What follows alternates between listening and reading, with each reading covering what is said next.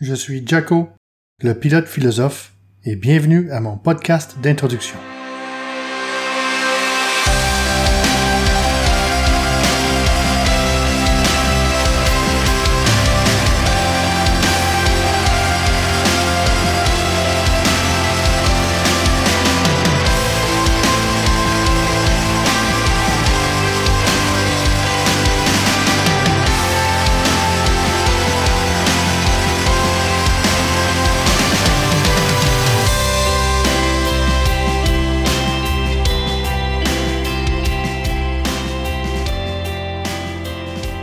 Commencé ce podcast en affirmant Je suis Jacko, le pilote philosophe. Mais est-ce que je peux vraiment m'approprier ce titre?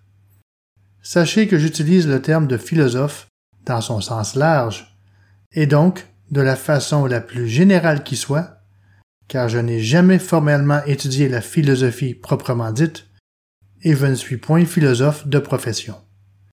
Mais, à la page web française de Wikipédia, consacré au mot philosophe, plus précisément au paragraphe intitulé Polysémie, un philosophe est défini comme pouvant être une personne qui réfléchit avec sa raison sur le monde et la pensée pour accéder à la sagesse ou pour comprendre le sens de la vie dans l'espoir d'être plus heureuse ou libre. Ainsi, m'appuyant sur cette définition du terme philosophe, et du fait que je suis pilote professionnel par surcroît, il m'apparaît donc tout à fait légitime que de m'approprier le titre de pilote philosophe, sans prétention aucune naturellement. La nature de la profession qui est mienne nécessite, de tous ceux qui la pratiquent, à posséder un fort esprit d'analyse et une capacité de réflexion notable afin d'être en mesure de bien cerner les situations auxquelles l'on est confronté lors de tout vol. Une fois décollé, il n'y a pas de place à l'erreur ou à l'ambiguïté.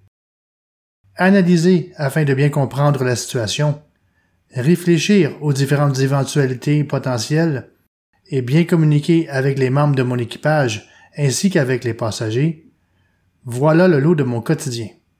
Il ne me restait donc qu'un pas à faire pour transposer ces trois attributs que sont l'analyse, la réflexion et la communication à la démarche philosophique que j'entreprends sous l'égide du pilote philosophe. Ainsi, voici ce que vous offre le site Internet du pilote philosophe, dont l'une des particularités sera que toutes les publications y seront publiées simultanément en anglais et en français. Il abritera trois émissions podcast qui sont intitulées Les trouvailles de Jaco, Mon point de vue à 35 000 pieds et ses grands méconnus. Quant au mandat spécifique de chacun, je vous invite à les découvrir plus en détail en écoutant leurs podcasts d'introduction respectifs. Sachez que lorsqu'il m'en sera possible, les transcriptions textuelles des podcasts pourront aussi y être consultées. De plus, vous y trouverez la section blog du site qui se veut une continuité du premier blog que j'ai mis en ligne en 2010 et qui avait alors pour nom la tribu des réfléchis.com. Seuls les articles pertinents y ont été importés, mais toutefois la devise originale du blog, soit Oser réfléchir pour mieux comprendre, quant à elle, perdure. Enfin, pour ce faire, et à mains égards, je m'inspirerai de trois personnalités connues, qui malheureusement sont toutes trois décédées au cours des dernières années. À leur façon, ils ont joué un rôle prépondérant dans ma démarche personnelle. Les deux premiers, Jacques Languérand et Jean-Marc Chaput, étaient bien connus sur la scène médiatique québécoise. Ainsi, je tenterai d'émuler Jacques Languérand par la teneur de mon propos, puisqu'il a grandement contribué à mon éveil philosophique, m'ayant entre autres fait découvrir des grands noms tels que Krishnamurti ou Spinoza, pour ne nommer que ceux-là. Jean-Marc Chaput, quant à lui, m'inspire par son talent de communicateur, son populisme et son franc-parler. Quoique ses propos aient tous été tirés de son quotidien, et donc plus sommaires que ceux de Jacques Languérand, les propos de Jean-Marc Chaput portaient malgré tout à réfléchir.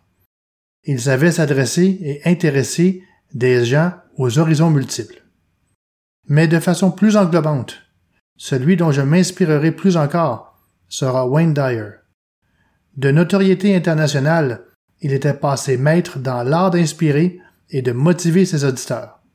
Il incarnait à lui seul autant Jacques Languérand dans la teneur de ses propos que Jean-Marc Chaput dans son enthousiasme et son habileté à communiquer sa pensée. D'une sérénité hors du commun, étonnant des propos empreints d'une grande sagesse, voilà ce qui lui a valu le surnom de Père de la motivation.